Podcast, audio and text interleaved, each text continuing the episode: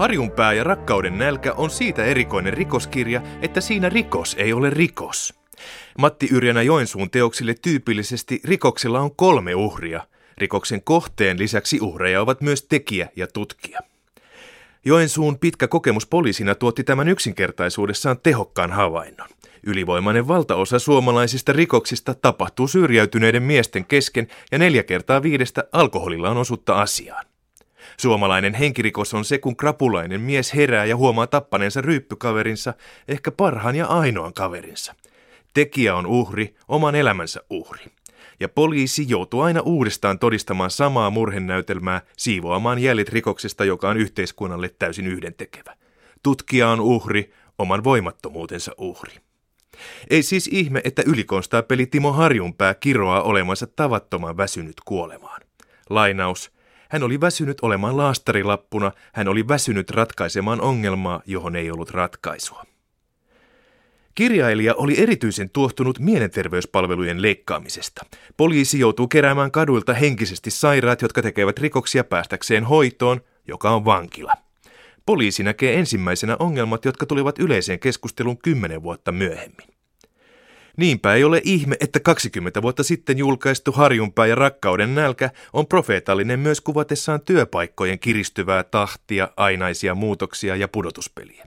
Sunnuntain vieraamme arkipiispa Kari Mäkinen. Mä luin tämän nyt uudelleen aikanaan luin sen 93 ja nyt uudelleen. Ja, ja itse asiassa hämmästyi juuri tätä, että mit, miten monella tavalla niin kun ne samat kysymykset tämmöisestä tehokkuusvaatimuksista ja, ja organisaation muutoksista ja tämän kaltaiset, miten ne on niin kuin tässä mukana ikään kuin se kertoisi tästä päivästä.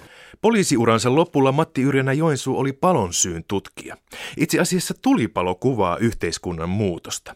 Sotien jälkeisessä Suomessa tulipalo uhkasi kaikkia ihan tavallisia perheitä. Nyky-Suomessa se vaatii kännäämistä, sekoilua tai tuhopolttajan osuutta. Onnettomuus oli ennen demokraattinen, mutta nyt syrjäytyneiden köyhien ja mielenterveysongelmaisten yksin oikeus. Eriarvoistuvassa yhteiskunnassa siis myös rikos eriarvoistuu. Iltapäivälehtien lukija ei ehkä huomaakaan, että vuosi vuodelta rikollisuus Suomessa vähenee.